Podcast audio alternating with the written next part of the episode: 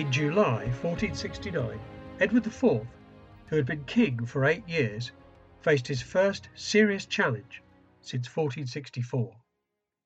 This time it came not from the Lancastrians, but from those closest to him, his chief noble ally, Richard Neville, Earl of Warwick, and the heir presumptive, Edward's own brother, George, Duke of Clarence.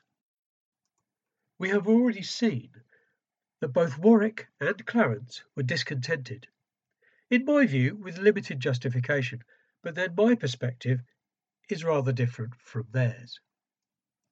The trouble began in the north, where there was at least one and probably several different revolts in the spring and summer of 1469. We know little of any of these revolts, but what we do know is that the Earl of Warwick was deliberately orchestrating one of them, the one led by a shadowy figure known as Robin of Redesdale, who was more than likely one of Warwick's leading northern retainers. In mid July, Warwick, having seen his elder daughter Isabel married to the Duke of Clarence in Calais, arrived back in England and hurried to join up with a large rebel army which had swept southwards into the Midlands.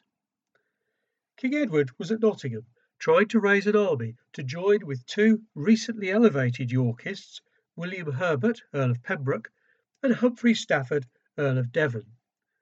But Edward would not reach his allies in time, and the combined efforts of these two earls would be required if they were to halt the rebel advance until the king could arrive with reinforcements. Unfortunately, on the eve of battle, Herbert and Stafford, both rather stubborn, bullish men, managed to fall out spectacularly. Herbert was left to face the rebels alone on the 26th of July at the Battle of Edgecote near Banbury in Oxfordshire. Stafford sulked nearby with an army of several thousand archers, and only decided to go to Herbert's aid when it was already too late. The fighting at Edgecote was fierce, and many of Herbert's Welshmen were slaughtered.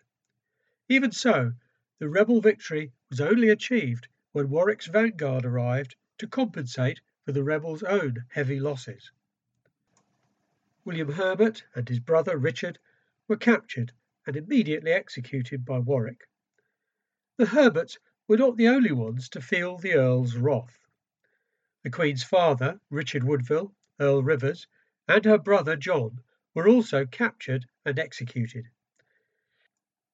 There had, of course, been executions before, but it's worth bearing in mind that none of these men had broken any law and had only taken up arms to support their lawful king.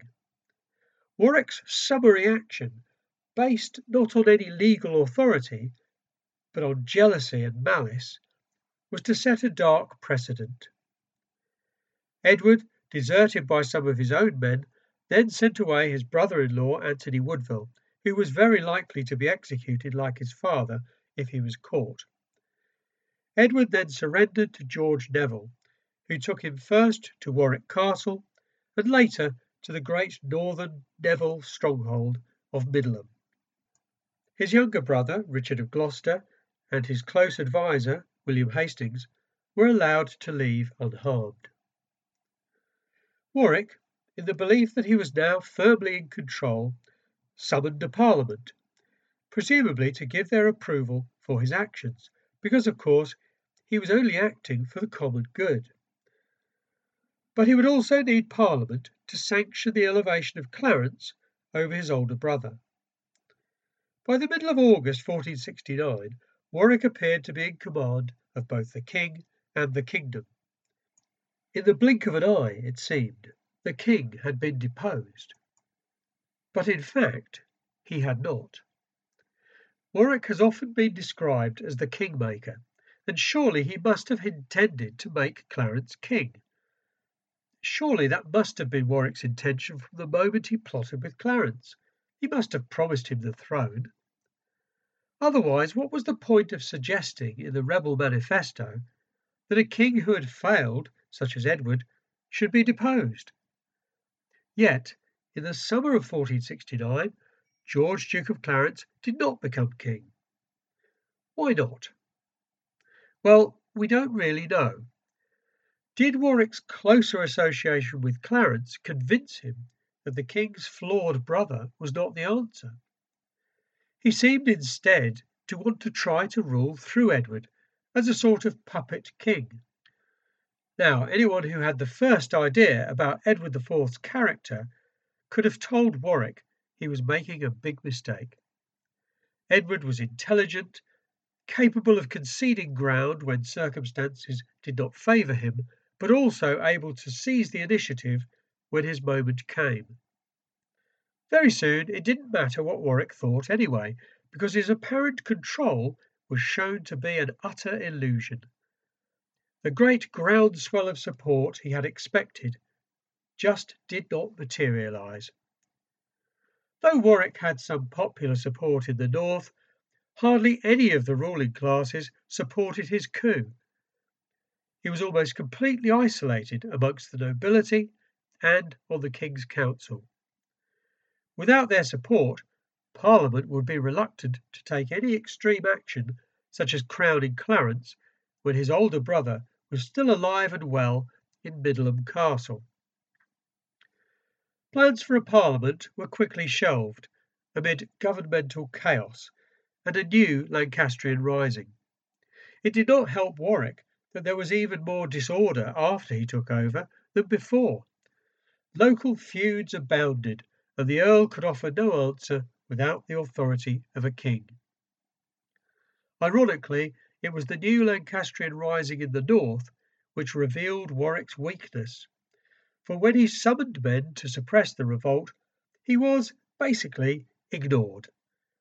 He was thus forced to release Edward so that troops could be mustered to suppress the Lancastrian rising and thus restore confidence in the government. By September, Edward was in York acting independently, and by October he was back in London in the bosom of his allies. Publicly, he declared his goodwill to both Clarence and Warwick, but no one was fooled. The king did not punish Warwick, but he was unlikely to forget the earl's savage execution of his rivals, especially since two of them were members of the queen's own family. Edward began to limit Neville power and influence whilst allowing them to retain some pride. Men such as Edward's youngest brother, Richard Duke of Gloucester, Thomas Lord Stanley, and Henry Percy, newly restored to his earldom of Northumberland, were given more influence at Neville expense. Edward hoped for reconciliation, but did not expect it. His brother George might perhaps be forgiven, but not the Earl of Warwick. But was Warwick right in his accusations against Edward? Had Edward failed to rule effectively? There were certainly some complaints about lawlessness, but the way things deteriorated when Warwick assumed control could not have given those with grievances a great deal of comfort. And were Warwick's rivals, in particular the Woodvilles, unusually rapacious in their appetite for wealth and power? I would suggest probably not, by 1469 at least. Certainly they were not as well established at the centre of power as they would be ten years later, and Elizabeth Woodville had yet to provide the king with a male heir. What Edward was doing in the late 1460s was trying to balance the power of his original supporters, such as Warwick, with some new men whose advancement would depend upon Edward himself. Men like William Herbert and Humphrey Stafford, who Warwick had so savagely cut down, were supposed to provide Edward, along with the Woodvilles and his own brothers, with a new and broader power base for his kingship. Taken together with his clear preference for accommodating rather than executing his erstwhile opponents. I see this as a sensible policy which encouraged unity rather than division. I think it would have been very successful had it not been for the Earl of Warwick's outrageous ambition. Why do I say outrageous? Because Warwick was not a man stripped of power by Edward. He was constantly showered with rewards by this king, even after his failed coup of 1469. Yet it was not enough for Warwick. He wanted to be the guiding hand, the supreme counsellor to the king. Well, it might have worked with Henry VI, but Edward IV? Seriously? You begin to wonder whether Warwick knew this young man at all. It was only Warwick's naked ambition which destabilized Edward's regime. Over the winter of 1469 to 70, the Earl chewed over his failure.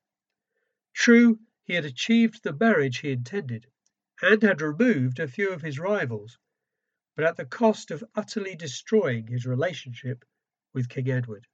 His position in the state was now extremely perilous, and if anything, his potential enemies were more numerous and hostile than ever before.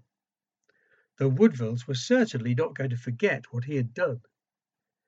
Even so, as long as the king had no son, Clarence remained as heir presumptive, and Edward could not look forward to an easy acceptance of his rule.